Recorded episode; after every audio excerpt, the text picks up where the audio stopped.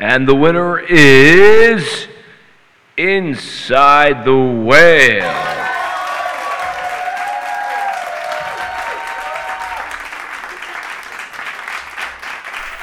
Thank you, thank you, thank you, thank you. I would like to first thank the Academy and all the supporters of Inside the Whale. Oh man, how you doing, Nantucket? Post Oscars, did you watch them last night? Did you watch Hollywood's Big Night? Leonardo DiCaprio took home Best Actor, or is that the is that the correct pronunciation? Either way, I watched a a little bit of it. I watched uh, Chris Rock's intro was pretty interesting. There's a lot of controversy surrounding it, but uh, I thought he did a great job. And uh, I don't know about you guys, but halfway through, I just got bored and I turned it off. And I know I know some people are like, how could you turn off Hollywood's biggest night? But I did nonetheless. Anyway, Nantucket, let's get to brass tacks. How are you guys doing today? It's a gorgeous, gorgeous Monday here. God, it feels like spring and we're still in February. Crazy. I'm sure a lot of you maybe have just returned and are still suffering from that reacclimation back to the island after being away for so long. Hopefully your trip good. Now you're back at it doing the grind, and you've clicked on it. I am Doug Cody. This is Inside the Whale. This is episode 28. And uh, I uh, can't believe it, but it's 28, and uh, we're rolling through it. We have a great guest for you today. Uh, actor John Shea, and uh, island resident for a long time, was my guest. And uh, I'm excited to tell you a little bit about that conversation. But I wanted to, real quick, give a big shout out to Bharat Banzera, the sushi chef who I had on a few episodes back, who was uh, had been out of Stop and Shop and looking for uh, a new place to set up shop, and it looks like he found it. I saw on uh, social media and Facebook someone posted that uh, he's going to be taking over the uh, foods for here and there. Is that it? That is it foods for here and there. Congratulations, bro. I'm glad things worked out, and I know we'll be down there to support you. I can't wait to uh, to get it up and running. You know, and I also want to uh, take this opportunity. I love uh, turning people on to new things, and uh, most of you people probably have Netflix, but uh, if you don't, uh, it's a great time to do it. There's so much awesome, amazing television and movies going on right now, which is crazy. Uh, there's just so much great content uh, between Amazon, Netflix, Hulu. All these places are these uh, outlets are pushing out great shows.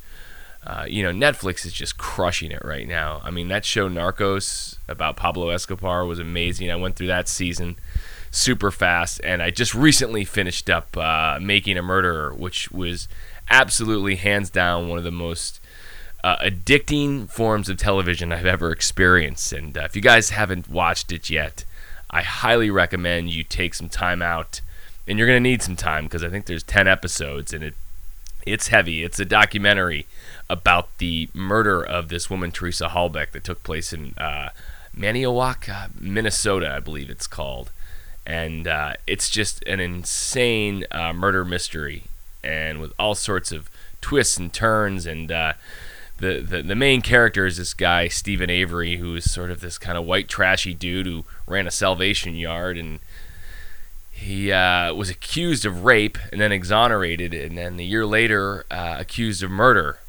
And uh, the documentary just follows all the ins and outs of uh, his of his trial, and it is absolutely riveting. I couldn't stop watching it. I mean, I was literally every chance I I got it on my phone, on my laptop, wherever I could find time to squeeze in an episode, I would do it. And it's just amazing. And it's really a testament to how much uh, awesome television there is out there. And uh, listen, we just had a big, long week of vacation, and that's what you do. You binge watch some TV, right?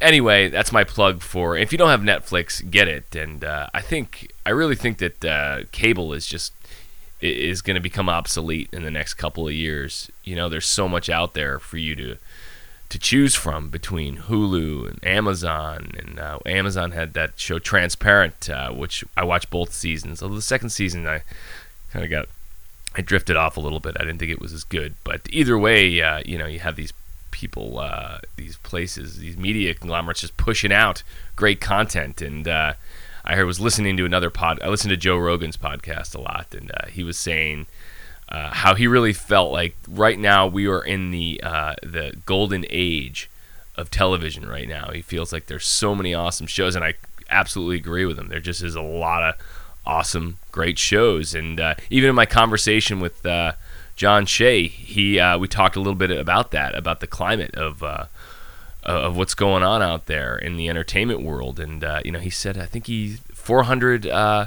new productions are going on right now, which uh, is amazing. So that segues me into my guest today, John Shea, uh, an amazing, accomplished actor who uh, really, you know, me coming from a, you know as an actor, starting in New York as an actor, and then having a chance to sit down and and talk with someone who's as accomplished and and and really just been a working actor for his whole life, which uh, you may or may not know is is really a challenging thing to do. And uh, you know his story was really interesting to me, especially because my background. I started out in New York as an actor, so it was a really cool opportunity to sit down and talk about uh, you know his process and uh, his story.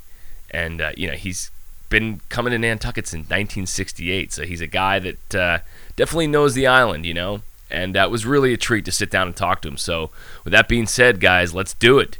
Here we go again. It's time to go inside the whale. Rise now, ye white whale. Show us your crooked jaw. Show us your wrinkled brow. Rise. He rises!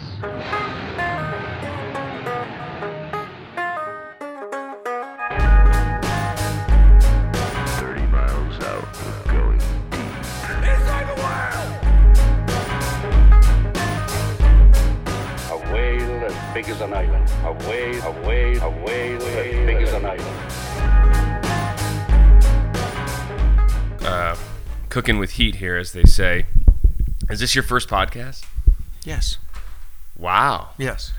Man, so I uh, I didn't uh, when I knew you were coming in. You're I was like, all right.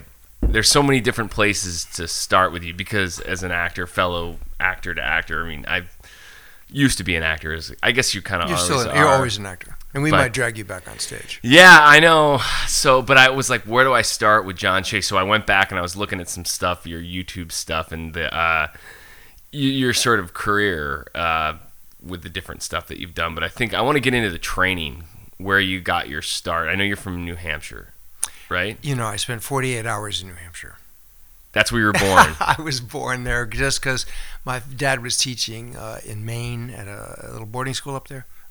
Uh, are we going? Yeah. Yeah, we're, yeah, right, yeah. right, this cool. is it, man. this is it. This it's is- casual, man. This is just That's cool. So look, uh, but there's no uh, hospital in Fryeburg, Maine, where Fryeburg Academy was, where my dad was teaching and my mom was living. So they drove across the border in a snowstorm in April, and I was born in North Conway, New Hampshire. April what? You know, 14th. So you're on the cusp of Taurus.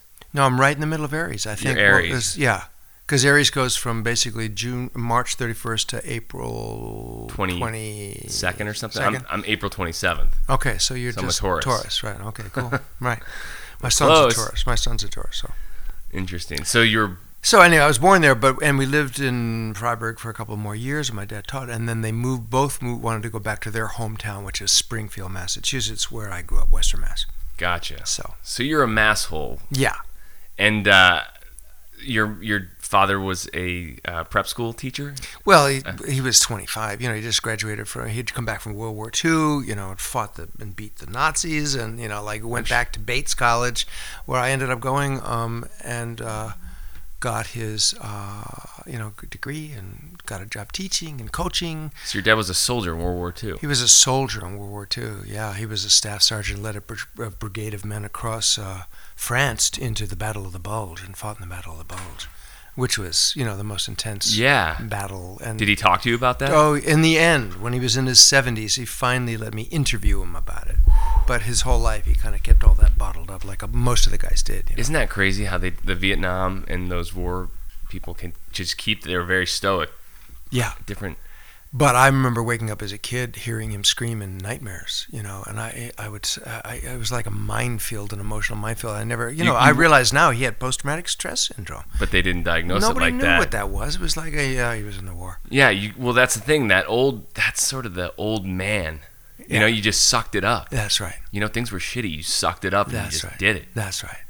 I'd like to think that we have a little bit of that, but I, I don't know. It's uh, there's I don't know. I see people around me dealing with all kinds of stuff very bravely. You know, bravely, if you want to call it, uh, never talking about it. You know, people who are dying, and they're, you know, I see them and how you doing? I'm good, Hi, really good. And a couple weeks later, they're dead. jeez. Yeah, I know. you know, because they don't want to talk about it. That's fine. They're private. And h- And that oh, whole generation, I think, was brought up to be a soldier in a way. You know, to like emotional soldiers that didn't share. yeah, I think that uh, I guess we deal with it in different ways, and it's relevant during the time period you live. I'm thinking of my father, and I guess it is a generational thing. You know that you know they're just you just stuff it down and compartmentalize it and and stuff it down. But I learned there was a price to pay for that too, which is a lot of bottled up anger. And so, um, you know, I I think that we've evolved as a race. I think we are constantly evolving. And so I think it's better that we find outlets for it. My dad had sports, which was really good. Just loved. Was he a baseball guy? He wasn't a baseball. He, lo- he was a Yankee fan. I grew up in Western Mass, but you know the Red Sox. He, I, we were closer to New York State than we were to Boston. You know, because Springfield's almost close to Albany, and we Yeah, got their yeah, yeah. Yankee you- games. And he had a buddy who he went to college with who pitched for the Yankees, and so I became a Yankee fan, which is crazy. But uh, growing up in Massachusetts, but uh, he and my mom had both grown up in Springfield. He had go, they had both gone to that same high school. They knew each other in high school. My dad was a little bit older than my mom, and my dad was captain of the football team. And It's unbelievable. High school sweethearts. yeah, it's not really. They they knew, They knew each, each other. other. They knew each other, but really they became sweethearts when they. My my dad finished college. He went back to Springfield to work, and uh, he met my mom, and you know there was love, and uh, they got married. They stayed together the whole time. They stayed together forever, like fifty years, something like that. Wow, until my dad. it's amazing. I feel like I'm in that same boat. My parents are still together. Yeah. They're in their late 70s and they're still in love. Yeah. From what I can tell. Yeah. You know, there's affection there still, which is pretty amazing. And and loyalty and friendship and all those things. They was, my dad and mom set a really good example for me. You know, so when I got married, I knew that there were certain things you did do and certain things you didn't do. You know, just being around them in the house for 18 years before I went off to school, I saw how they behaved. And what they did is they had a lot of fun. They danced. They Right. played music. We'd go on road trips and they would harmonize together in the front seat. You remember that? I remember their singing in harmony. And I thought, okay, harmony, man. They, they are harmonic, these two. Right. So he being that kind of uh, war veteran guy, World War II. Where did the uh, being an actor? How did that fall on him? You know, Was he cool with that, or because I had gone to Catholic schools up until the time I was 18, growing up in Springfield. I was an altar boy, spoke Latin, you know, and there was no acting or actors or theater or anything in Springfield in those days. And so nobody ever knew, nobody ever come from Springfield had ever gone into acting. And I didn't really discover it until I went off to Bates. I went to Bates College in Maine. And I was playing football there. I went on a football debating scholarship. I was a varsity of the captain. football debating? I was a va- captain of the varsity debating team in high school. Okay. And I oh, spent so so football slash debate. debating. Okay. Yeah. So sorry. I was thinking football debating. Is this a new position they invented? what the? no, I played football. Oh, right. Like my dad, you know. Gotcha. And then I, what position? I was a guard, a lineman. Really? Yeah. Pulling guard. Pulling guard. Yeah, trapping. Because we Fun. were, we were light and fast. You were trapping the linebackers. Yeah, exactly. And Right making on. holes for our running backs, and it was really fun.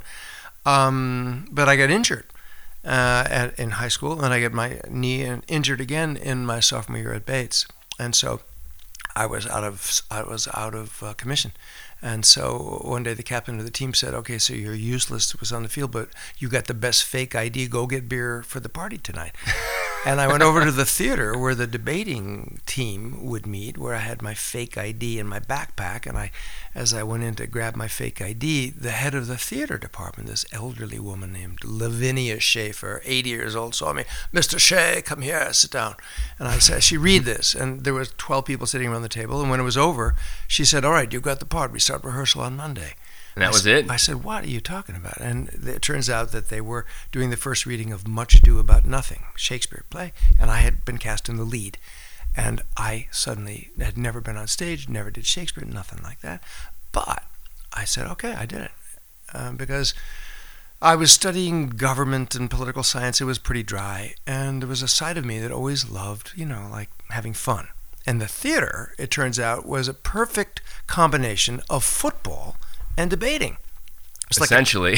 a team sport with words, well, kind of when you're doing Shakespeare, it's certainly. right?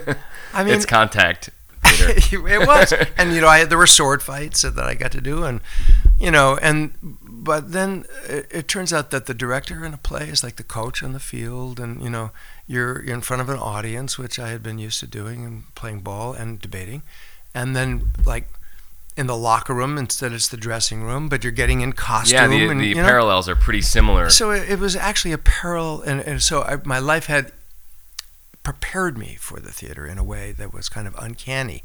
And so when I got on stage, it was natural for me, and I just loved it. You know, that was it. Right. Now, who was in your class? Any notable people that were in your class that are still. At uh, Bates, nobody, but my roommate and football team player was Bryant Gumbel. You know Bryant Gumbel? Of course. Yeah, right. So Uh, Brian, no. Well, he was Who like- is this Gumbel man? Okay, so he was like the only black guy at Bates. You know, there was only a black American. There was like a couple of African exchange students, but Bryant Gumbel was awesome, man. I loved him, and we played ball together. He never worked in the theater with me, but Interesting, but he went on to have a, certainly a, a great uh, broadcast career. So did his brother, yes, Greg. Yeah, Greg who- uh, that's. Are you still t- in touch with? no, I saw Brian a few times. I was on the Today Show when he was the host, you know, and I was Yeah. on it three or four times with when he was with Jane Pauley, and Isn't it funny how the worlds collide It was like funny, that? and we would talk about Bates. We'd talk about we lived in the Animal House yeah. where you know all the football players lived, and it was really fun. You know, it's funny because college, very few people in my. I went to Gettysburg, and only a few people. There's uh, one guy, Jay Jablonski, who just had a big part in uh, The Big Short, and a, my college buddy is a, an agent at Paradigm. Oh, Those are only two guys that I can think of. Uh, Well, actually, no. My first job, I, was, I got worked at the Daily Show. Was a producer, so she was in entertainment. She got me that job. But very few people that I've run into, liberal arts colleges. I, I don't know, didn't really push into that the arts that much. I don't think. It was rare, but we had a. It turns out Lavinia Schaeffer was great, and she had studied at Northwestern and uh, with Eva Le Gallienne, and so she was trained really classically in the classical theater.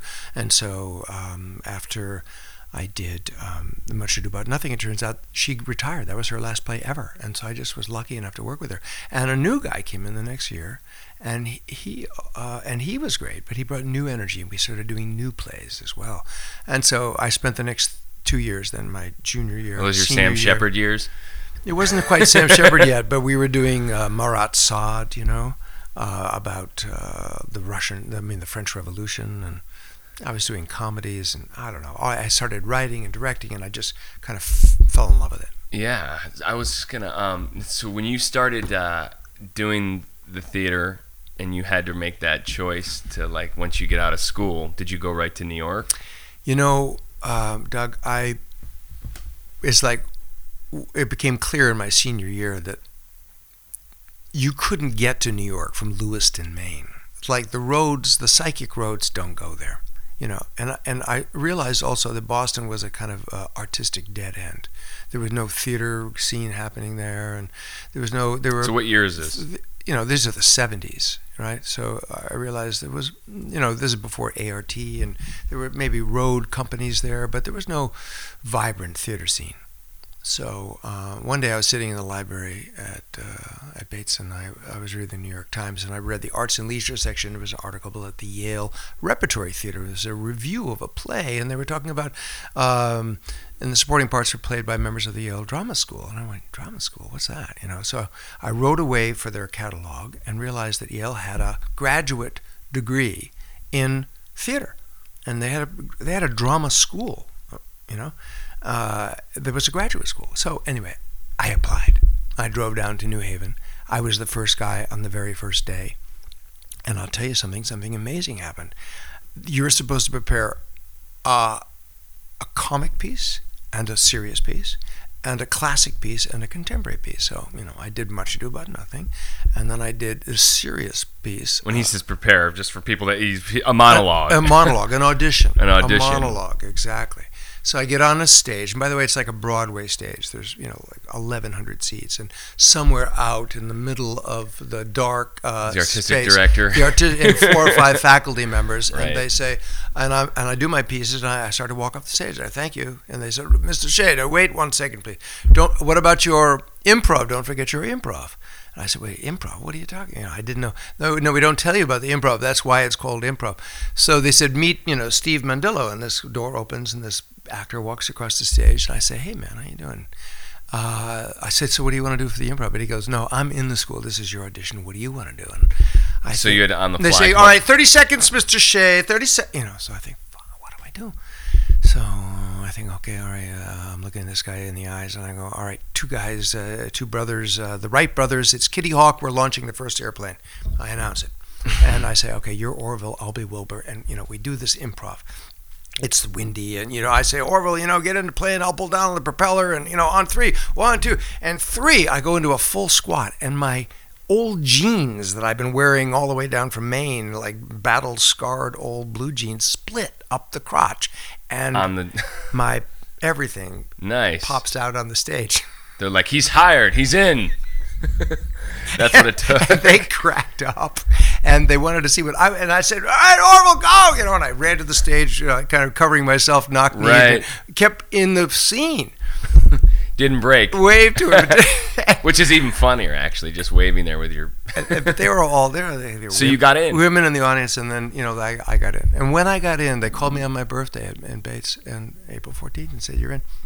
When I got into the school, I said, "So how come you accepted me?" I found out later that there were 1,200 people that, Yeah, I mean Yale Rep has had that. That and 12 people got accepted out of 1,200. So I said, "How? Why did you pick me?" And they go, "Your audition, dude. You know, you were that, funny. you that thing you stayed in character. It wasn't just your pants splitting, but you stayed in character. So what I discovered, Doug, and I know you know this, is that these things that I went, I drove, you know, whatever seven hours back to Bates in my Volkswagen van, and thought I've, you know, just destroyed myself because that was the only school I was applying to, and it turns out that the worst thing that happened to me turned out to be the best thing.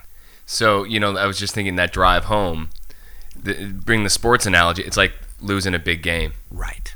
You're always like feeling, and you know, I played sports in college. I was a lacrosse player, and you know, uh, after a crappy audition, you just, oh man, you feel it, it's it, that's what something the the acting part is really the mental part of it, and you're just young, so you don't know how to let go of that. You don't know how to be in the moment. And I was going to ask you about like your training. Did you do Meisner and stuff like that? Was It was Stanislavski? uh, it was Stanislavski, and but a lot of mask work and mime yoga every day. We started every day with yoga and voice work and all that. you know. Yeah, and I wanted to definitely wanted to talk to you about this because for me, the uh, my my acting coach was uh, Tanya Berezin. Is that she started Yes. Circle in the Square with Yeah. Lanford Wilson? That's right. She, I had a manager at the time that put me in touch with her, and she really was the teacher that helped me. You know, they, I always you always see get out of your your own way. You know, I you were thinking too much, and it took me a long time to be able to just realize to just be there and not think. And I realize in music now, my advancements in music and stuff was I was just getting in my own way, and that that's the process I think that's really hard for people to understand when you're dealing with characters. Someone's like, well, there's a big mental component to that. You know, it, it can be very heady, but when you lose it, for me, it made a big difference. I don't know what your experience was like that. I'd love to hear about how. Certainly, I was self-conscious, and certainly I was insecure, and certainly I was, you know, like uh, it turns out that I had a really bad Massachusetts accent that I had to lose, and you know, I had all these things that I wasn't aware of. I thought that you know I was uh, going to be good, but no, I got, you know, I was. Uh, it. I had to work really hard, really, really hard. Um, and you're right. It, part of it, though, was this team thing, which is like, are you going to win or are you going to lose? You know, do you have a competitive spirit or don't you? You can be an artist, but you also have to be a fighter. Absolutely. It's, for acting, even, I was just talking with Greta Feeney about this. 1% of all actors make a living Yeah, as an actor. yeah, yeah. Think about it. I mean, it's crazy. And Yeah. so, you know, you are very fortunate Yeah. You, you know, and I'd love to know. We'll get we can get into that about you know the ups and downs of it, but you have to have that sort of fighter. You have to believe, I think, you have to be a fighter for sure, but you also have to believe that you're on a mission that's bigger than you are. And you have to believe that you're born to do this. You know, remember growing up Catholic, as I did, I, I believed in something called a calling. You know, you had a calling to do something in life. And we were trained in school and at home to listen to your intuition, to find out what that calling was. And my father, who was an educator, because later he went to be a teacher and a coach in Springfield and a principal, and then he got his PhD and he became a superintendent of schools and sort of, you know, he like helped run the educational system. So it was all about training, educating kids.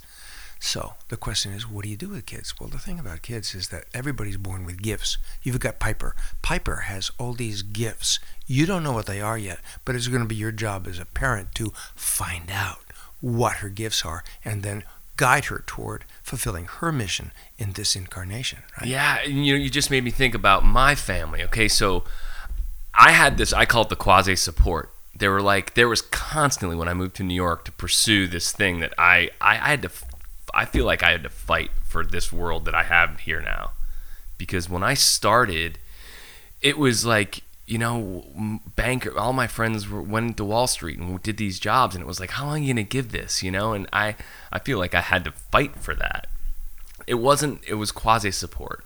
Yeah. They, I think I remember, and I love my parents. They're great. They're just they're kind of old school. They just that you know you, you can't make a living as an actor or a musician. It's just not possible. Even if you enjoy doing it, you know, when are you gonna give it up?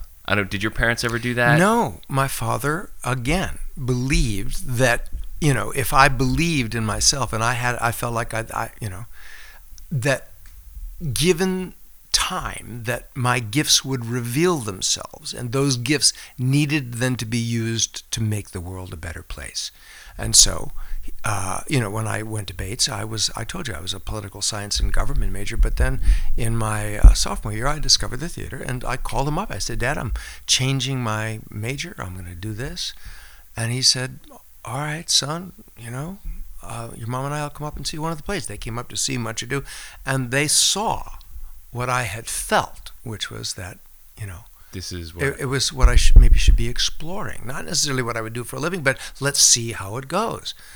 And so that was a, it was a, it was uh, supportive in that way. It was like, you know, let your intuition be your guide. Because remember uh, also that intuition in the Catholic Church is also like your guardian angels, man. Right. It's like people, things around you, spirits that are whispering to you to do this thing in life. And if you listen enough, you know, in a kind of meditative, prayerful state, you will be guided. Yeah. And that component of you really, in acting, you have to truly, and this sounds cliche, you have to believe in yourself. And for every different different people that takes different amount of time. Some people are just just have it, and uh, you know the, the other thing too about the business is you you can be the most trained, the best actor in the world, and you're in a business where some kid from Ohio just moved to New York and he looks the part and he gets that role and he's got zero experience. And I have a, I was up for a part on uh, One Life to Live, and I went to a producer session. So you go to the first audition, and then you know they're like, "Hey, you we you get a call back." There was a call back with the producer, and then you had the director. I made it to the third round of this thing. So this is, I mean, you're talking. I I had a crappy job waiting tables. This was like everything is riding on this part, you know. And I do. I, I think about the lacrosse. I'm like, this is mine. I'm going to do this, and it was so competitive. Uh, then you go to a taping session where the director, the uh, all the execs are there and you know they're going to put you on camera so i remember i went in there and i did the scene i felt like i crushed it but before they had flown this kid from la who was probably a good 10 years younger and i immediately noticed it i'm like this kid's probably 18 i'm like 25 you know Yeah. and i didn't get it Ah. so you know it, but i remember those nights of just waiting for the call and uh, you know the agent finally calls you and say well they're they're gonna pass on you, but they really enjoy you, know, blah blah blah. And you just feel so defeated. It's you know, you have tough. to develop a mental toughness uh, as a, any performing artist. I think any kind of artist, any whether you're a painter, whatever you're a poet, any writer. But the thing is that my my attitude was it wasn't meant to be. I, I I was a big believer, and I still am, in a kind of destiny that helps control our lives. Not that the destiny controls our life. It's something that we decide before we're born about what we're supposed to do, and that if it wasn't meant to be, you have to let it go and move on right away. It was like a fisherman. You but know? it takes years as an adult to accept that. You're throwing in the line, you're throwing in the line, you're throwing in the line. You get a fish, you get it up right to the boat or onto the shore close, and then bam, it, it jumps, right? And the line snaps, something happens, the fish gets away. It's like, okay, what do you do? What are you going to do? You throw it back in the line. You keep throwing in the line until it works. And that's, I don't know, it's the only way I knew to survive. And when did you start working? Pretty uh, right out of college? Did you? you know, again, I was extremely lucky because you know, so my first year at at uh, Yale Drama, I um, you know acted in all the plays. I didn't like the acting uh, program there at all, and I didn't like the head of the acting program, who had a clique around him, and he was very sort of bitchy sort of personality. And I I quit, and I went to the head of the school, and I said I'm leaving. And they said, What do you he said, What do you mean you're leaving? I said I'm not staying. And they said, no, no, you're not leaving. Okay. So what else can you do? Do you ever write anything? And I had written a couple of, they, they read them and they went, no, you're not a writer yet. Okay. Uh, But I'll tell you what, you could be a director. You be a director, and here's the deal. You work for us at the Yale Rep, and you continue to work in the cabaret program here that we got, because I was part of a cabaret group at night. And then you can direct all day long. You take any classes you want, and then uh, you stay in the school. And I went like, okay, I'm a director. And I had directed when I was at Bates, so I it was a, a kind of a fallback to something that I liked. But what I did is that I got there then suddenly I was free of that idiot, and I was could work with all the great people who were there at the school. And so I Who was in your? Cl- who was at Yale at the time? well, so the class behind me was Sigourney Weaver and Meryl Streep and uh, Jesus, and, uh, Albert- some. Wendy Wasserstein and the playwrights Wendy Wasserstein and uh, Albert Innaurato and Christopher Durang and uh, in my class there was Joe Grifasi and Michael Gross and anyway Wow, Henry, there's- Hen- Henry Yale Winkler con- was has had that sort of you know you know they've had that catalog of just big people that have come out of there. So you know, I know all the agents look uh, to Yale they rep scout still. they scout the everything the school you know it's like you know whatever.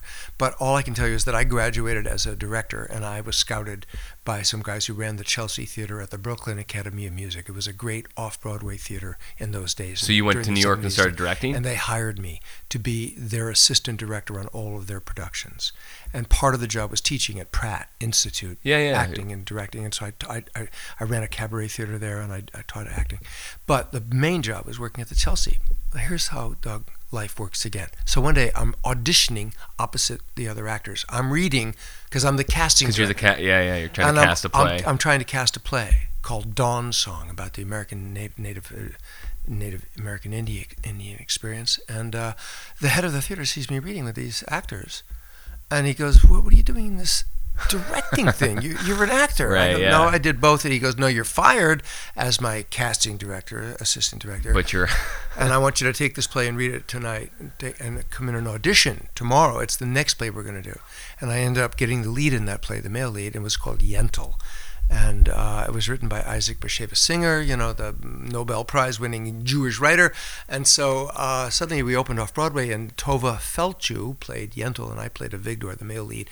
And I transferred myself from an Irish Catholic kid from Massachusetts into Hasidic Jew. into uh, Brooklyn. In- no, into a Oh, Polish Hasid- oh, Hasidic Po- Jew. Polish, got so it. I grew a beard and I learned how to daven. I learned how to speak Hebrew and I grew payas and and it opened on you know off Broadway, and and uh, this producer who had started the group theater in the Actors Studio named Cheryl Crawford started it with uh, Lee Strasberg and with Harold Clurman came Okay. to our closing night and said, "I want to take this to Broadway."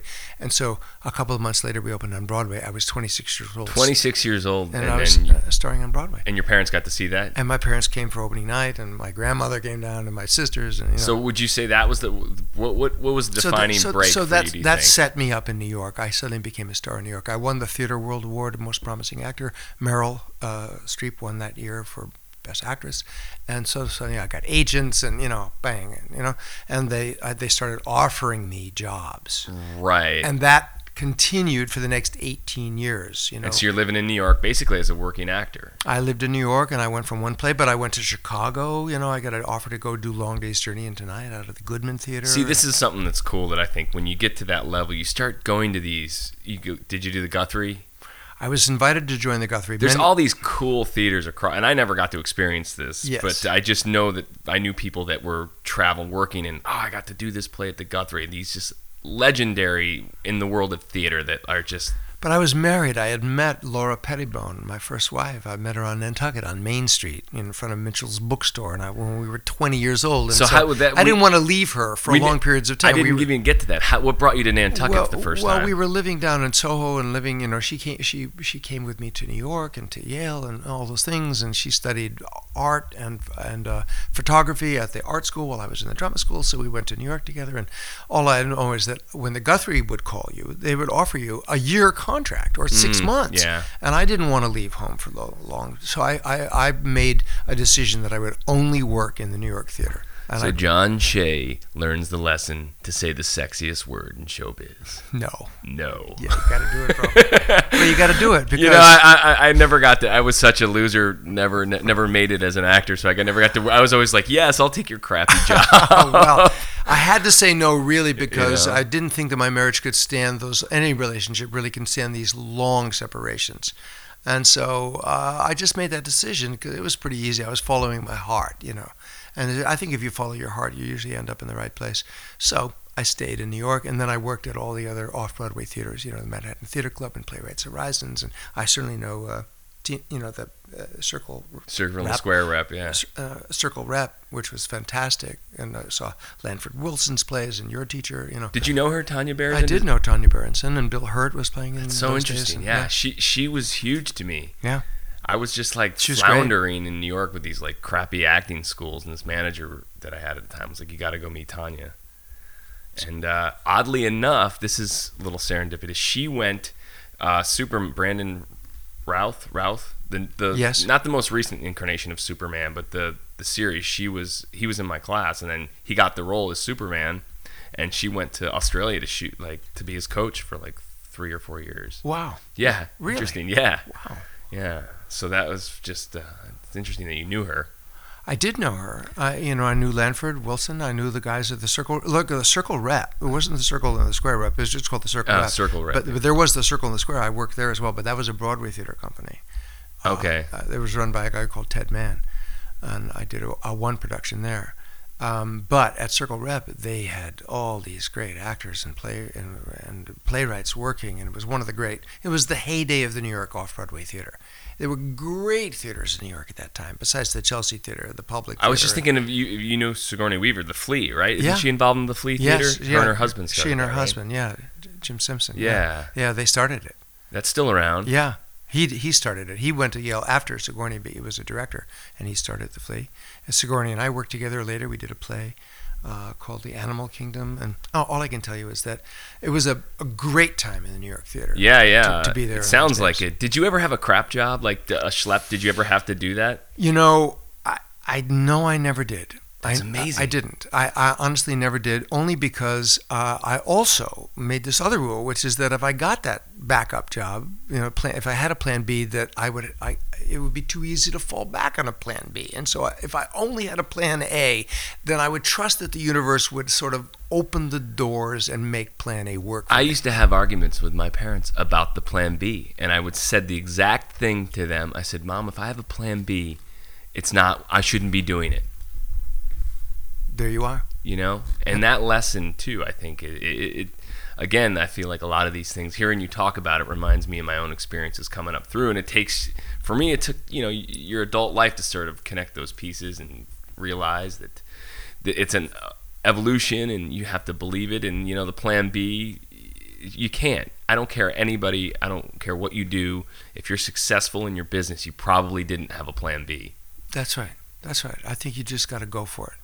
Go for it. People know. with plan Bs are the people that need to work in cubicles and shovel papers. I don't know. I don't you know. I don't know. All I can tell you is that my experience was that it would be better just to focus on Plan A, and then even if I if I wasn't working, I would just tighten my belt, man. I would you know like eat spam or you know find ways of just like surviving. I'd you know I never had to get another kind of job. Honestly, in the summers on Nantucket, of course, going when I was going work my way through college here and and and drama You school, were working- I did a million jobs. So how did you come out here with I your came first out here. wife? No, I came out here with a high school buddy of mine, a guy called John Heaps, uh, and his godparents um, lived in town, I had a house on Children's Beach, and uh, my we always went to the Cape in the summer because my father, being a teacher and right in school, they had we had the whole summer off, so we went to the Cape every summer. And uh, What town? In Cotuit. Yeah. Cotuit, Okay. right, a little town, and so, but I, you know we had a small house and five kids and my mother and father and dogs, and it was like, oh, I'm out of here. When I was 18, when I was- when I graduated from high school,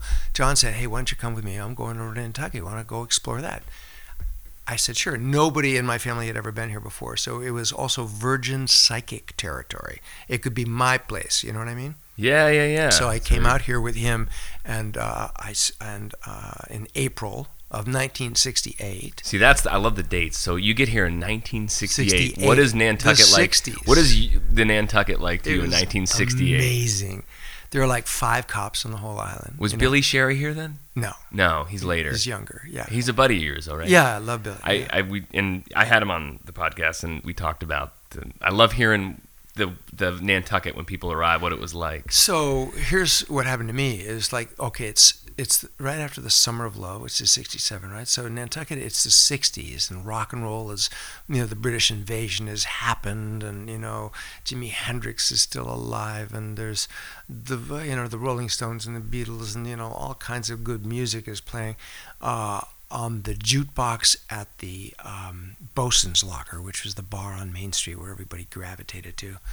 Um, but again, I have to say, Doug, like fate sort of knocked, on- you know, opened the door for me. Because what happened to me is my first night here ever, first day, I check into this little, um, you know, uh, house where my buddy's godparents own. I get a room on the third floor, and as I come down the stairs, um, I hear Gershwin playing. I hear an aria from Porgy and Bess. You know, it's Porgy's song, Bess, you is my woman, yeah, you. I hear this basso profundo black voice, and I think, how odd that the guy who runs the tower at the Nantucket Memorial Airport is listening to Gershwin. And I come downstairs, there's no record player, there's nobody in the house, there's no nothing. Where's this music coming from? Yeah. and so I follow the sound out to the front porch, and there's an old white guy with a grizzled gray beard, and he's got a baseball cap, and he's drinking a bud as the sun sets. And he's singing the song to himself, to the seagulls on the beach. And it ends, and I go, Wow, where did you learn that? And he said, I was in the original road company, the national touring company of Porgy and Bess. I said, Wait, that's an all black musical, right? And he goes, No, there's one white guy. There's the sheriff who arrests Porgy, right? And uh, he said, I played the sheriff, and for a year I sat backstage and I memorized all the songs. He said, You look hungry. Come with me. He took me over to Cy's Green Coffee Pot, where I got a job immediately washing dishes. I finished washing dishes for that night. Cy's Green Coffee Pot is now where Nick's Cafe is. right? Okay. Okay, it was a classic place here. The AC by, was there. the AC. It was a classic place before that called Gotcha. Cy's. And then uh, in the 60s, you know, in April, there was nobody here on the island. The population of Nantucket was about 8,000, maybe 7,000 people year round. And if you were getting here in April, you had your pick of jobs. Gotcha. Pick of jobs. They were desperate for, you know, summer people to show up, but it was, you know, going to be two more months before the schools would let out. So anyway, I finished dinner and uh, Milton Zlotnick, who ran the joint, owned it, said, I said, well, I want to go get a beer somewhere. What do you? He said, just go down to the end of Main Street. You'll see. Go down to the end toward the water. You'll find uh, Captain Toby's bar and restaurant. So I went down to Captain Toby's to get a a drink, and uh, outside, but just before Captain Toby's, I see a sign hanging over the sidewalk, and it says the Straight Wharf Theater. Now, this is after my sophomore year at Bates. I've just done Much Ado About Nothing, the story I just told you. I think theater, huh? So I open the door. It's unlocked. I walk into the lobby. I see little like Christmas lights. This is now where Aunt Leah's Fudges. Gotcha. There was an old sailing loft there that was a theater. that they had a theater. And I open the door. I walk in the lobby. There's a cool little um, box office. I see a flight of stairs leading up to a balcony, and I see two red leather doors with brass studs. And I go and I pry open the red leather doors, and I hear voices inside. And sure enough, there's people on a stage. And there's a guy standing in front of the stage, and I hear psst. And this older woman in the back row in the dark sees me looking in the door, and she says, "Here, come here, sit down. What are you doing here?" And I tell her, "I just, you know, did the play." She says, "You got to meet Mac." And she goes, "Mac." And she calls over the director of the theater, Mac Dixon, who started the theater workshop of Nantucket. And Mac comes over in a break in rehearsal and he goes, Shea, can you do an Irish accent? And I said, you know, I could learn one. He goes, good answer. Take the script and go backstage. You're about to make your entrance. And I go backstage. They hand me a scally cap, which I put on, and I walk on stage with a script and I say, we're from the Hibernian Furnishing Company, Mrs. Boyle. We've come to take your furniture. Come you to take your furniture. And it's and, and I'm And on it. stage. And so I'm, this is like the April of 1968. It turns out that I walked into the dress rehearsal of a play for the theater workshop, and he and he puts you in it. and he puts me in that it moment. That moment, and they open. We open the next night or two. There were one guy shy, and I happened to walk in and get the part. And so all I can tell you is that at the end of the week, he hands me a ten dollar bill. I go, "What's this for?" And he says, "Welcome to the theater. You're now this is a professional theater. You're now a professional actor, and we expect you to." Behave to act like one, and he hands me the ten dollar bill. and so that was it. That was it, dude. That was it. So I stayed the whole season. I did plays every, uh, all the plays that season at night. During the day, I mowed lawns. I was a carpenter. I was a lifeguard. I did a million jobs. God, so so you were you were. That's a long time ago to be. You know, you've been on Nantucket. You know, for And every every summer since then.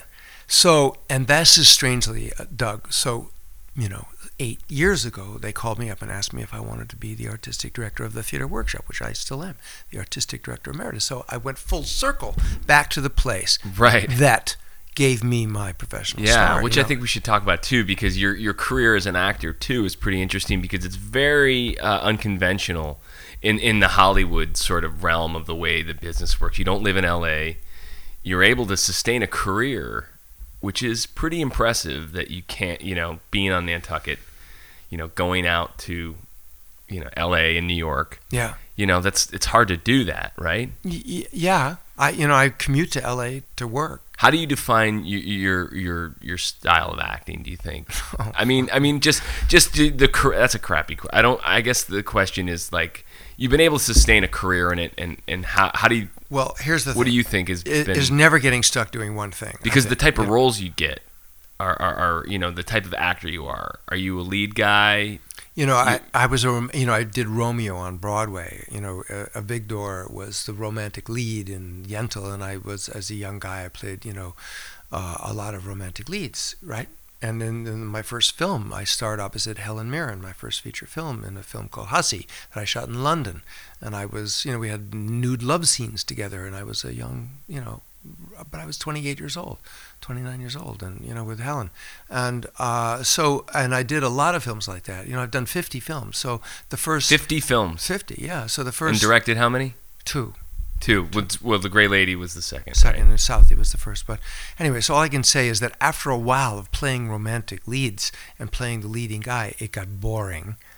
It got boring, and you know, so I get bored after a while, and so it's like, okay, well, what else can? I, well, the bad guys are always the most interesting parts in Shakespeare. I mean, for me, I had done Romeo, but I also wanted to play Richard III. I wanted to see what it was like to be a sociopath. I wanted to study abnormal psychology and start play, digging deeper into the psyche, right? So, in my 30s, what happens is that, um, you know, in Missing, my first American feature film, I was the the guy that was missing. Jack Lemmon plays my father. Sissy Spacek plays my wife. You know, this You worked film- with Jack Lemmon. he played my father. Yeah, and this film wins the Academy Award. It was nominated. What was for- he like to work with? He was as great as you would ever hope a guy would be. Really supportive. He was Uh-huh. from Massachusetts, grew up in Boston, so I was So like, you a- had a- you know, okay, we a had connection. a, bond there. But I never had any scenes with Jack Lemmon in Missing. But I was on the set for three months because I was the guy who was missing, and he he came down from New York to look for me. The, this is a film for this people who don't know is a is a political thriller directed by Costa Gavras, Constantin Costa Gavras, the great Greek-born French uh, director. Uh, he had won the Academy Award for Best Foreign Film for a film called Z, just Z, that Yves Montand had starred had, had starred in in France, um, about the Greek Revolution. Then his first Hollywood film was Missing, Was M I S S I N G, about a young guy played by me who gets uh, abducted during the coup that overthrew uh, the Chilean government when uh, Allende, the socialist president of Chile was overthrown by Augusto Pinochet, the military dictator who was trained by the CIA. And with a with a CIA backed coup, they overthrew this democratically elected, and 30,000 people were killed including my character, who was captured, who had witnessed what had gone on in the coup and was writing about it and sending missives back to New York City to report on what was really going on. This is based on a true story. I've, on a true story, an amazing true story, and so that film wins the palm. I, I, you know, I do this film. I'm on stage, by the way, Doug. How does a film like that come my way? I was 30 years old. I was doing a play at the Manhattan Theater Club. I was playing a British rock and roll producer in a play by Stephen Poliakoff. And I was playing this son of a bitch, a really nasty, manipulative rock and roll producer who was deciding who was going to get the record contract, not based on who was the most talented, but who was the most durable under his withering criticism and psychological attacks. uh, you know, I just figured it out. I figured it out, John. With you, I, I got it. You're just you've always, always, always been working. You don't let a gap go, and that's. I think that's it for you. That's I got it. Yeah. I got it. Yeah. It just when you I, you're just always constantly working. You don't let that. There's never a gap. That's is true. there. That's true. I mean, I, I I'm I'm not crazy. I go off with Melissa, you know, my wife Melissa McLeod. But no, um, We'll maybe now you do. But back vacation. in the day, I went from one thing to another. you went from one thing to know, another, and, And sometimes two things at always want to be working on things. Two things at the same time. I would be rehearsing a play in New York during the day, and I would then drive that afternoon and perform up in New Haven that night at the Yale Rep. Or I would do, uh, I would be shooting a film all day, and then I'd get on stage. That you know, but when you're young, you know that's what you want to be doing. You want to be always be working. You just did it. That's what just felt. Yeah, you do. And here's You what happens work. is that after a while, um, people start, you know, you bang on the doors for a long time. You knock on the doors and you're knocking on the doors. And then what happens is that the doors open and then if you, you can actually do the work, what happens is that everybody goes like, okay, well, come on in. You know, and then you're in this other room where everybody just now wants to work with you and then they offer you work. And then that just, and one job leads to another job very easily then in that world and you get agents and managers and all those other stuff and if you're lucky enough actually to become a star Who's your agent? You know i had agents for many years i had icm and william morris and now i'm with a small agency in la called sms i have managers who represent me as an actor Right. another and man- as a director. as a director and a writer two different managers you know That's- and so that's also good to have a teamwork i built a team like that you know. yeah, I mean that's just amazing. And I think longevity was one of the words I was thinking about when I knew you were coming. It's just you, you're clearly someone that's had longevity in a, in in a, in a tough business. You know. And you know why I think? It's because my job is not done. I mean, I'm talking about spiritually. I feel like my job is not done. And the reason why I stay in shape, um, and the reason why I take care of myself, and the reason why I never abuse myself with drugs and alcohol, and the reason why You don't drink. You know, I drink, but I don't, not abusively. You know, Mhm. you know what I mean? Yeah. So it's just like, also, I was lucky to be born uh, without that addictive uh, gene, you know, so I'd never had to suffer through uh, what so many of my friends, particularly on Nantucket, had to suffer through, and in New York and in LA, you know, Yeah. drug and alcohol abuse problems, issues, and detox and all those things. I I avoided all that. But I think that it's because I feel like I'm still on this mission where, you know, for the greater good. and if I can, I try to get my own stupid ego out of the way, and I say, "Shut up" to myself. You know, if I start thinking, "Oh, you're cool," or "You're doing something right," no, you think, "Shut up." What's the job? What What do you really have to do here? What are you here to do? And that goes back to the calling, and that goes back to the mission. Yeah. Is there uh, is there a role in your career that you missed that you really wanted that you can remember that you were like that was my job Yes. and I didn't get it? What yes, was it? yes.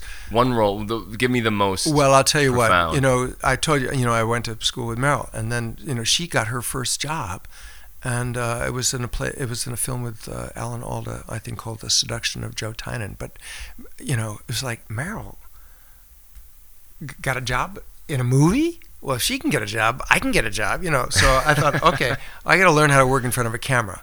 And so I, you know, I uh, I went out to L.A. on my own because in in New York in those days, in the late '70s, the only way you could learn to work in front of a camera was to do soap operas, and they wanted three-year contracts. I was offered the soap operas, and I turned them down because they wanted three-year contracts, and I knew that that would be an uh, artistic, emotional dead end for me. I don't like to be tied down to anything. Okay, or to do commercials. And you know, I, I was never very good at commercials. I did a couple; it was horrible. So, so it's like I had to go. To, I have to go to LA. I went out to LA and I guest starred on a bunch of different, uh, three different shows. Then I did a mini series. So I learned how to work in front of a camera. I went back to New York and went on the stage. And then Meryl got her got her uh, got her second film. It was like. Oh my God! So I want to be. A, so I got my first film and I did my second, but then she did. She was going to be doing Sophie's Choice, right? And so I read this part a little a little movie called. of Nathan. No, but I mean, no, I know. I, I read. I read the book, and I was so inspired by that book. Remember that I had already played Jew a Jew not in a film that I had done, but also I had done it on Broadway and won an award for it. So I knew that I could play that character, the lead character opposite her, the Brooklyn Oy boy, right? You know. So, and I but listen, this is true. I finished the book. I'm living on Green Street down in Soho. Before Soho was even called Soho, it was just like a rat-infested place. Right? Yeah. With my wife Laura in those days, I finish the book. I run down four flights of stairs into the street, and I'm so excited by this book that I run all the way down Canal Street. I reach the Manhattan Bridge. I run over the Manhattan Bridge in traffic into Brooklyn, into the neighborhood where Sophie's Choice is set, and I go, uh, you know, Williamsburg, I'm here. I want to do this film. I'm born to do it. I know I can do it. And guess what? I don't get the part. I don't get the part. I don't even get to audition because I hear like 48 hours later that Kevin Kline has gotten the part, who's Jewish, and they cast, you know, like a Jew to play a Jew, and I think that's so unfair.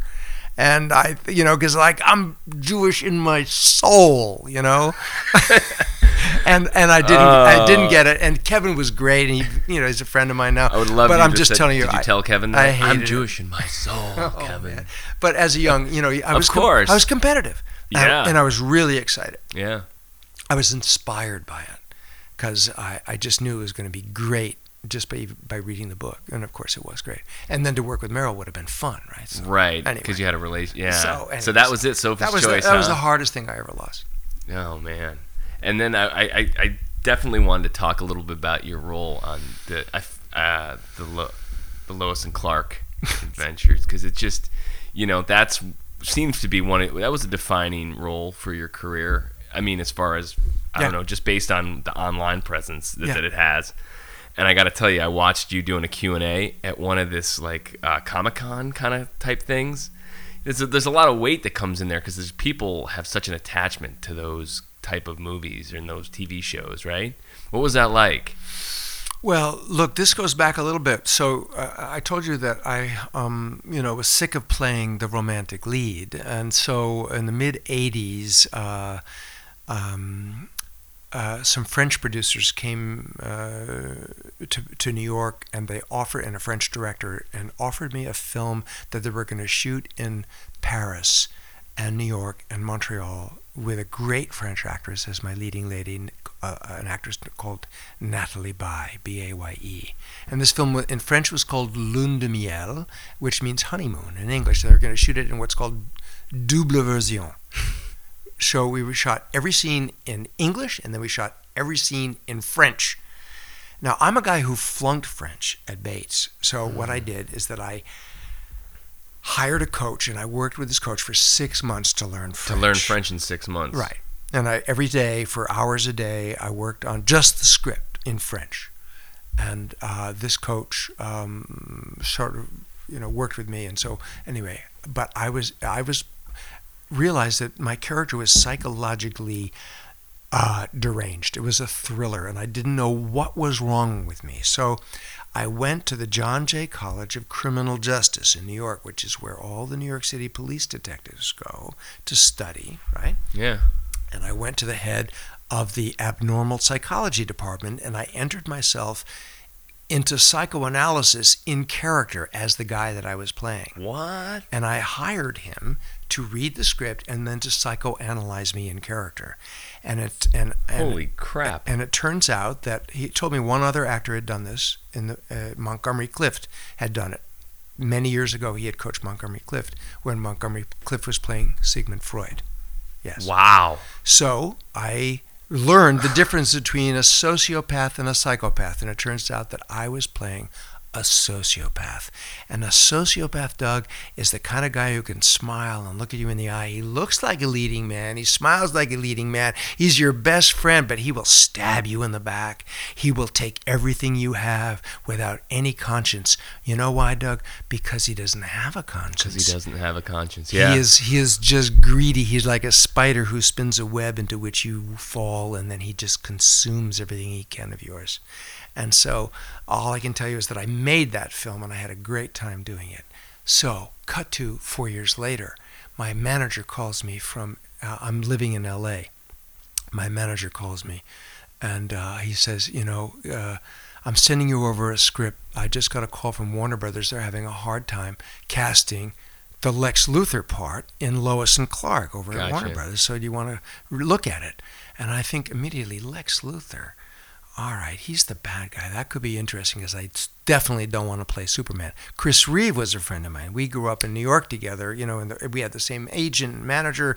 And so Was he I a nice guy? He was a really, really good guy. But I also saw how it limited his career. You know, he was stuck as Superman, and the minute you put that S, you know, on your chest, it's over. Right? There's a curse to it. it's over. So I thought, okay, you know, but Lex Luthor is different. So I read the script and I and I know instantly how this guy should be played. That is, I understand that Lex Luthor is a sociopath because of the training that I had had psychologically, and I understand that he wears Armani suits and that he's got to look like Donald Trump and think like Richard III. Okay, and so I go to I drive to Burbank. I go into Warner Brothers. I go to the president of Warner Brothers, who's Leslie Moonves, who now runs CBS, and I sit in his office. And they say, "What do you got?" And I stand up and I do the monologue. I do a couple of scenes with him and with his casting director, and they go, "Okay, now tomorrow you got to go to ABC and convince them." So I go with everybody, and I get to ABC, and there's uh, Bob Iger, who's the president of ABC, and 20 people In from the room? ABC in the in a theater at ABC that they have for especially for auditions and for screenings. Are you nervous? And it's like the screening. It's like exactly like the feeling that I had when I was auditioning at Yale. I was nervous, but at the same time, I felt prepared. I thought, you know, again, it's fate. Is it gonna? If it's it's either gonna it's either gonna be meant to be or it's not gonna be meant to be. So there's only one other actor in the in the waiting room, and he's a buddy of mine who was in Missing with me.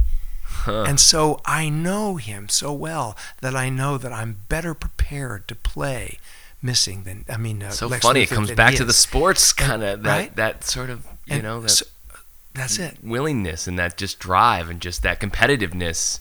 And and I realize this, and he and I love this guy, David Clennon. And I look him in the eye and I think to myself, no, I'm going to get this job, man. I'm sorry. Before I go into the room, I'm thinking that. Like, you know, you go out on the field and you, I'm going to catch this ball. I'm going to make that basket. I'm going to hit the baseball, whatever it is. So I go in and I do the job and I come out and sure enough, on the way home, the phone rings. My, my phone rings and it's my manager saying, yeah, you got the part. So I played Lex Luthor and it was really fun to do. I Four years, Yeah, right? yeah, on and off. Yeah. That's it. And the TV work is good as an actor because TV it's just steady and you got a job for for you know. Yeah, but Doug, let me tell you how that worked if you really want to know. Okay, so I do the first season. We do 22 episodes in those years, not 10 like they do now, 22. And but but I get the job while I'm living in LA But then Laura, my wife, has a nervous breakdown. She hates uh, L.A. It's, it's after the Rodney King riots, and she wants to move back to New York. So I called my tenant in New York, and uh, you know, because I bought this place where we we lived, I rented it out. I give the guy six months' notice. I ask him to leave my apartment, and we move back to New York. I get back to New York, and my manager calls me. They said, okay, they picked up the pilot for 22 episodes. So I spend the next year of my life commuting from Manhattan to Burbank for every single week at my own expense. Uh, wow. 6,000 miles a week on in the air, uh, three days in New York, four days at Warner Brothers. And at the end of the first year, uh, I'm fine with it. I'm good. But Laura, my wife, is like, You're never at home. You know. So guess what? I go to ABC and I go, You got to let me out of my contract. And I quit. And they go, No, you can't quit. You're under contract. But I'll tell you Uh, what. it becomes a big le- lawyer. No, no. So I tell you what, I say I'll do Lex Luthor episodes, and I do like four a year. And what I do have to do is go back to New York and reinvent myself. I give up. I, I can't even tell you how much money, but I'll just say it was worth it to, again to save my marriage. And so, and we have a young boy who's born, and you know, and she can't handle him, and it's like okay. So what I do is I give it up, L.A. And except for these four episodes, and I think, how am I going to reinvent myself? And so that's when I wrote and directed Southie, because Southie, I, I thought, okay, I'll be a director, and now, like you, I have produced life in having a son, because I'm like 40 something when the, my son is born. So I'm actually a producer now. I'm not just an actor. I'm a producer. I went to school as a director, and there's this part of me that well, I have a master's in directing, right, from Yale, that hasn't directed in 18 years. Nothing, Doug. Nothing that was laying dormant. So I thought, I tell you what, I'll fuse it all and I'll start directing. And that'll be the way that I can stay in New York, be close to my family, and I'll just give up Hollywood. And so I, I think, okay, I'm going to. So I rewrite the script and I start working with this guy, Jimmy Cummings, and I t- raise the money. We scout the locations in Boston and we make the movie. Yeah, with starring Donnie Wahlberg. Starting Donnie Wahlberg and Rose McGowan and Amanda Peet and all. Yeah, he had a lot of big people in that. And Mira, who I love, you know, from Nantucket here. Yeah, that's. Uh, I mean, that was so. What was it like to be? Was that your? That was your first directing, film directing, right? That was the first film I ever directed, yeah. Yeah, and film directing is a big, big difference than doing stage. I mean, yeah, the the the mission is essentially the same, but you you know when you're shooting on location, there's just so many variables that just. Well, it takes three years of my life to make it, okay? Three years. A play is like a couple of months, okay? Three years. Three years to raise the money, to write the script, to rewrite the script. It was the original script was written by two young guys, and but you know it was a it was a, you know it just needed restructuring. It took me a year to rewrite it, and then another year to write with one of the guys to to get it all right, and then raise the money and cast it. And you know at one point we had a Hollywood cast that all fell apart. Then I had to recast it with Donnie and got a Boston cast, which was much better. And then finally I had to then edit it and you know score it and work on all the music, and it was massive job. It's crazy. Mass- It's huge. and I think people, uh, you know, what's been great actually. Speaking of just the, the the process of making film, is Project Greenlight is really a, a great window into just how technical and dynamic sets are, and studios, and dealing with you know just the the, the process. The com- there's so many different components and, and same with uh, theater and this is something I, I talk about a lot too for me personally is like music to me was so tangible and i was thank god that I, i'm a musician because if i just had acting I, I think i really would have it would have been very hard for me to maintain that existence. Music provided is so instant whereas theater and film you need there's so many you need other people. It just takes a lot more. And uh, it's just hard that process of trying to get through. I mean I, my only experience really i've done one film and i just did commercials which are mini sets but very different you know because everyone should hopefully on the crew should have a mission you know commercials it's everyone's there just to collect the paycheck really Well, that's a commercial job, but on a Yeah. film, you know, uh, particularly uh, a in, an independent film like like Southie was, um, uh, you know, uh, it has to have a higher purpose. You don't want to dedicate years of your life to a story that doesn't have a purpose. And by that I mean, you know, like a spiritual purpose. Because when you send it out into the universe, you want it to resonate positively in the collective unconscious. You do not want to be making schlock. You do not want to be making horror, slasher, killer, biker, whatever the you know movies because it's just that brings the energy level down not up and you want to raise the energy level if you're going to be devoting all that energy So how do they feel you know? about a John Waters film? you know, I love his first. that's comedy that's different i love john And waters so do I. I just like that. That's. I think if I. That's my. I like that style. But it's the, the stakes are different. it's but a- just as It just depends on who you are. Look, Yeah. I, I I was trained seriously, and so I try to take my work seriously. So all I can say is that I tried to make Southie, you know, have a resonance beyond just being whatever it is, you know. I, you know, so it had some, you know, whatever. Um, and uh, and the, and then everybody gathers around you, and then they inspire you, and they lift you up when you're dead on your feet and you can't walk another step. They, you know, everybody carries you and makes it better than you ever dreamed it could be. how long did it take you to shoot Southie? You know, The actual shoot. in February of one month, four weeks, February. So it's two years of preparation to get to four weeks of shooting, and then another year to finish it after that. Three years altogether. And then we took it out. Uh, the first film festival uh, that we um, could apply to is Seattle. We won the Seattle Film Festival, and then we took it to Montreal, and, and Lionsgate, which is a Canadian company, it at the Montreal Film Festival, and they bought it, and that was done. And that was it. And that was it. We were really lucky that way because, uh, you know, it's been playing continuously ever since uh, that we made it in '98. Yeah, So, you know. and and you have, uh, you know, I I also want to talk to you. Just there's been, you know, with Netflix and the way we consume media, and you're involved directly with this because you're doing it, you're producing it. You know, like Netflix. There's such a, this is a great time in television and film because there's so many great shows out there. There's so much. Like I was just listening. Uh, I listened to a lot of podcasts, and someone was just talking about. I think it might have been Marc Maron was had a director on. He was all these films can have a new life with Netflix and all these other things. So it's really, it's just a really great time. There's so many places now. You have Amazon, you have Netflix, you have all these people producing stuff. So there's a lot of work for an actor. There are 400 television series being shot in America this year. This year, 400. Okay, the more all- all-time record, and not just dramas. You know, that's including uh, reality television, but still 400. doc- That's an unbelievable amount of work for all the actors and technicians, and you know, the, it is the teamsters and the caterers, and you know, like the business is booming. Actually, for sure. It's been it, it is and it is, and you're right and you're right and you're right. And films that used to get lost in the shuffle, like you know, if you go to Netflix and you go to Amazon and you look at their classic film list, you'll see stuff that was shot in the 40s, or the 50s, or the 60s and 70s. You know, that you will never would have seen in the old days because in the old days, as you know, you know, it played in the movie theater for a while, hopefully a couple of weeks or a month or whatever. It was a big hit, and then that was it. Then they invented, you know, videotape and then DVDs, and so you could buy it and have it in a library. But now you can access it at midnight. You wake up and you say, you know, I want to watch Midnight Cowboy tonight. right. Bang, there it is. it's just crazy. Yeah, that it's so it is kind of remarkable how how it's really come to the forefront. There's so much out there now. So and as you as an actor, I'm sure you know you want to be a sponge and you can seek out these little rabbit holes and watch all of Montgomery Clift movies.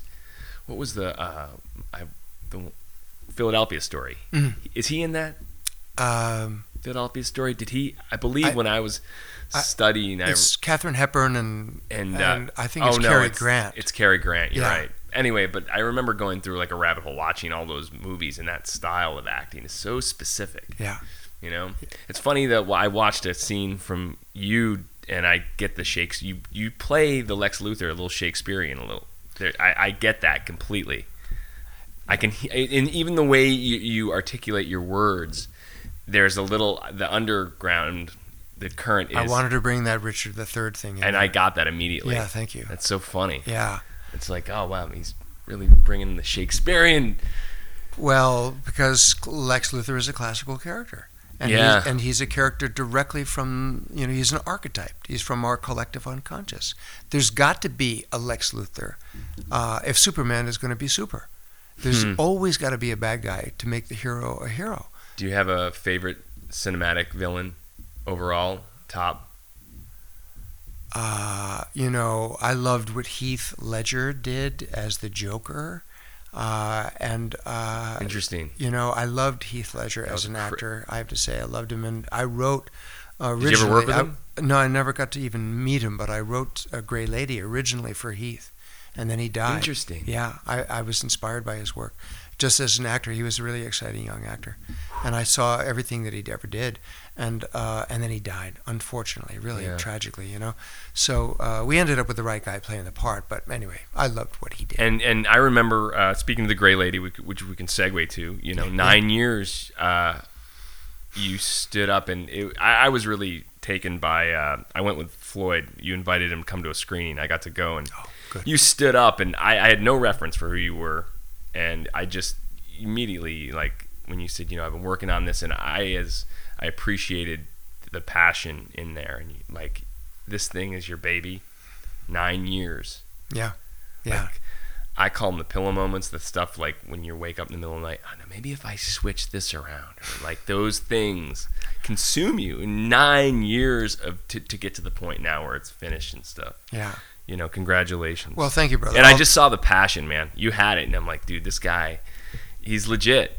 He's he's serious. He's getting up in front of everyone, thanking them for coming to watch the movie, and you know, I I, I got it immediately. I'm like, I well, psyched. That's why I'm psyched you're here. Well, thank you, bro. I mean, passion. let's find a way to work together. You know, we'll find another way. But um, the, the I'll, I'll just talk a little bit about Grey Lady. First of all, you know, I had shown the film. I had shown Southie to my buddy Armyan Bernstein. Armyan Bernstein is key to the story only because after missing that film that I did with Jack Lemmon, right, that wins the Academy Award and wins the the, the, the you know the Cannes Film Festival, Palme d'Or, and you know establishes me as a star in Hollywood, as a movie star, uh, I get offered a lot of films, and um, I don't want to do any of them. I, I, none of them are, I, I think, are worthy successors to the seriousness of missing. And missing it spoiled me, I realized now in retrospect, in a way. So I turned down a lot of stuff that I probably should have done, like, I don't know, I can't even begin to tell you. Um, all these films. So, one day though, a guy who you remind me of, and the night I met you and you were playing at the oh, at the cocktail party. at yeah, that cocktail Wisconsin, party, Yeah. I told you yeah, yeah, yeah. that said you that, right. reminded me of a friend here from Nantucket. Huh. And like you are his doppelganger on some level, dude. I'm just telling you. what's his name? Okay, his name is Greg Meredith. Is where is he? No, I'm saying he's in the Bardo. Okay. He- Oh, Okay. okay. So Greg Meredith was was I you know I had two great friends growing up here. I Eric Urban and Greg Meredith, uh, and Jeffrey Cook, and uh, I mean a bunch of guys. But let's say Greg Meredith was a great friend. Sandy Maloney, but Greg Meredith was a bass player, a jazz bass player. Played on the island, various clubs. Played in New York. He was also had a black belt in kung fu, and he moved like a magician. He was like a dancer, like you, the way you move on stage when you play. you're you're you're a dancer, dude. Well, music is like physical to me. Yeah. I have to move. Yeah, I get it, and and and that's who you are. You know, you move with a sinuous sort of energy that is also uh, contagious, and you know, and and Greg had that same sort of thing that music just like he it rippled through him, and then he sent it out. You know, so I loved him, and then one day he was riding uh, from town out to Sconset on a dirt bike through the moors and was killed in a motorcycle accident. He ran into a wire which had been stretched across the road out by the airport Decapitated. and decapitated on his motorbike. And I uh, get the call. I'm at the Eugene O'Neill Memorial Center. Another great friend, Gino Grimaldi, calls me and said, "Greg's dead." I burst into tears. I. I go out and back into the rehearsal for the play that I'm doing at the at the Eugene Memorial at the you know playwrights conference, and then I get a second call five minutes later. Call for you, Mr. Shea. Call. I go running back into the office and I think, if that was a joke, I'm gonna kill somebody. Like Right. you know, when I get back to Nantucket, if that was a joke, I'm gonna kill him. And then I got back in. It's my agent calling from New York saying, "You got the job. You got the job." I go, "What? You got the job?" I go, "What are you talking about?" I'm still crying. They got the job. You have to. Do you have your passport with you? You you have to be in Spain, Madrid tomorrow. You start shooting the day after tomorrow. And I had mm. gotten the lead in a film called The Nativity to play Joseph in a biblical epic shooting in Almeria, Spain. And so I get these two phone calls within five minutes of each other, Doug. Wow, that's But pretty don't have- heavy. and then But I don't have my passport with me, bro. So I go, I gotta go back to New York. I go back, I mean, to Nantucket. I get my passport. I see all my friends that were mourning Greg's death. That's I have to heavy. miss the memorial service. I have to go to Spain. And the day of his memorial service, I'm sitting on the beach in Almeria and I'm crying under a palm tree Jesus. because I've lost a friend. It's the first big death that I've ever experienced in my life. Somebody that I loved, right? And so all I can say is that I dedicated that film to him. And then, cut to five years later, Missing comes out, and I get a phone call from my agent. They're sending you a script. You're being offered a film called All the Sad Young Men. And the story is about a guy whose best friend is dying, and he has to rally all of his friends around him to make this guy's death the best possible death. And I think that's the. I read it and I say that's the film I'm going to do. And I, who's the writer? And I look in the script. It's written by a guy called Armyan Bernstein. So Armyan Bernstein, uh, I call him up. You know, I say, hey man, he's in L.A. He's casting the film. I say, I, I love your film. He says, great. I said, when are you shooting? And he goes, August in Chicago. I said, no. What do you mean? I said, well, no, not August in Chicago.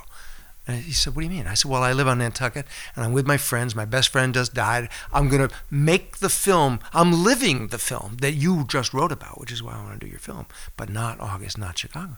And he goes, Where do you say? And I said, no. He said, I'm coming there. I said, I'll tell you what, you come with me and you hang out with me for a week and hang out with my buddies on Nantucket. And if I'm wrong about Nantucket, I'll give up my summer and my friends and my morning and I'll go And go Just- do it. and so he comes to Nantucket. He falls in love with Nantucket. He has a spiritual experience here. he calls the head of Warner Brothers and he moves the film to October. No and he shit. spends the rest of the summer with me hanging out. That's cool. And so, cut to 20 years later, and the film becomes a film called Windy City. And Kate Capshaw is my leading lady. And uh, I have a great time. And Armyan becomes my soul brother. That's all I can say Yeah, yeah, you know, yeah. in a way, in a funny way, he replaces Greg uh, because of his spiritual content. you guys still tight? Yeah. So he he says, you know, and he moves to Nantucket. He gets married. He builds a house in Wisconsin. He lives around the corner from me. So for 20 years, and he builds a huge film company in Chicago, in in Boston. I'm sorry, in L.A. called Beacon Pictures, and he and he produces 50 films. Gotcha. He produces Southie. No, he doesn't produce Southie, but I show him Southie. Did he help you? And he, no, he didn't help me at all. But he knows that I can direct, right? Gotcha. Because I, I did that independently. So anyway, he says, "Let's go for a walk." This is nine years ago, and we go Ah, out into the moors. And I say, he said, we should work together again. He said, the clock is ticking. We're rounding third. We're heading home. Right. You know, we're over 60, or we weren't over 60 then. We were pushing it, right? It's like, okay, dude. I said, what do you want to do? And he said, I think we should do a, a thriller. And I think we should set it in a resort in the off season. I go, okay. and he said, and because there's never been a feature film shot in Nantucket, why don't we make one here? I said, all right, what's the story? And he said, I don't know, you got to make one up. But it's a thriller. So, you know, there's certain rules of the genre. There's a cop, there's a crime, there's a girl, there's a, it's spooky, it's lonely, you know, you got to figure it out. But if you write it, you can direct it, I'll produce it, we'll make a movie together on Nantucket. So that inspires me. I said, well, what, that's it? And uh, there's one other thing, Doug, I want you to hear. One of he says, no, that's not it. He said, one more thing. He said, there's got to be a touch of poetry about the whole thing, the story, that allows it to transcend the genre. I go, a touch of poetry that allows it to transcend the genre. I said, the genre of thriller. And he goes, yeah, it can't just be a thriller. It's got to be more than that. But I get that because that's what I tried to do with Southie, is to make it more than whatever it was. Interesting. Yeah. So So that's nine years ago.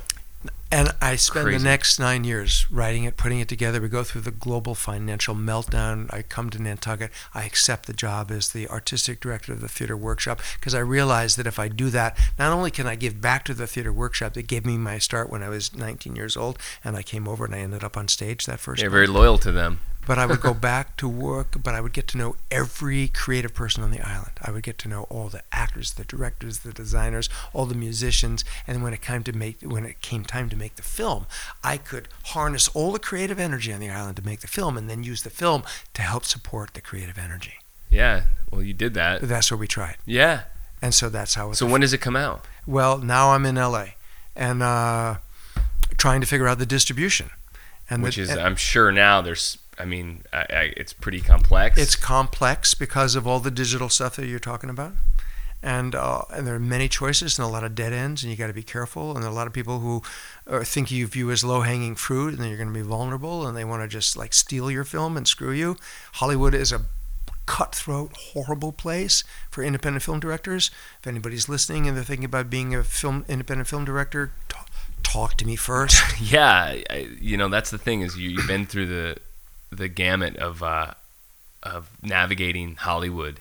You know, from start to soup to nuts. You know, you've been on a hit show, done film, done television. You know, I- think you do have a lot to offer as far as like, you know, advice and how to get through that. And uh, you know, it's a it's it's like you said, it's it's a shitty business. Did you ever go mountain climbing or see a film, you know, like a guy climbs a mountain, he thinks he's at the top, and then he looks over and, oh my God, he's just like on a foothill, right? Right. There's another whole range. Have you seen The Revenant? No, I haven't seen it with DiCaprio. No. Anyway, so it is great. But anyway, the, what I realize about filmmaking is that there's always another mountain ahead of you. Right. The the only uh, one I can think of that comes to mind that always stuck in my head about show business, it's an elephant taking a shit, and it's a guy scooping up the shit, and he's looking, and he says, "What?" and quit show business. Yes. it's so, I you know, know, I know, I know. it was always like, oh, that kind of seems like it in a nutshell. But uh, you know, for you, you know, you've you've had a great career. You know, and it continues. Well, You've had longevity. But That's here- the word. But yeah, but so have you, right? So what I see in you is uh, a creative new energy to the island, which is r- always welcome, but also a multifaceted uh, creative energy. yeah, which is I'm I kind of figuring it out. always the secret to survival, which is never to you know like I don't know like to try to branch out and use the creative energy. And, This is what the you know, podcast was, man. I was this. freaking out. I didn't know what I was gonna do. I, I was like, "What is in my wheelhouse that I can do?" That I wanted to do something that was creative that could also bring to the community. Nantucket is an amazing community. That's one thing that I've been blown away with. Is Yeah. the amount of community around here. Yeah. and really talented, creative people. Yeah. doing cool stuff. Yeah. And I, what could I bring to it in the podcast? I love the medium. I was fascinated, so I, I bought the gear and just started doing it. Yeah. I didn't think too much about it, and it's been great, you know. So I mean, I can't even thank you enough for coming and sitting No, down man. and shooting the shit This is with the me. first podcast I've ever done. I'm really honored to be on your show. nice. Well, we'll have you back, man. You know, dude, you're great, and welcome to Nantucket. I know you've been here for a while. You got a whole family scene going on. well, it's new. It's a year. I know, guess. but still, you know, hopefully you'll stay, and Oh, we'll I- find yeah. ways of channeling your creative energy, and like, you know, so so it just gets so we all just do more and more with each other. totally, you and keep evolving. That's it. Get better and better and better. Nice. Well, right, that's bro. it, John Shea. We've been we've hour nineteen. Oh my God, bro. All that's right. awesome, Well, man. thank you. Thanks so much for Yeah, being thank on you. it, man. Thank you, man. It's a pleasure getting to know you. My pleasure. Somebody took the papers. Somebody's got the key. And somebody's nailed the door shut.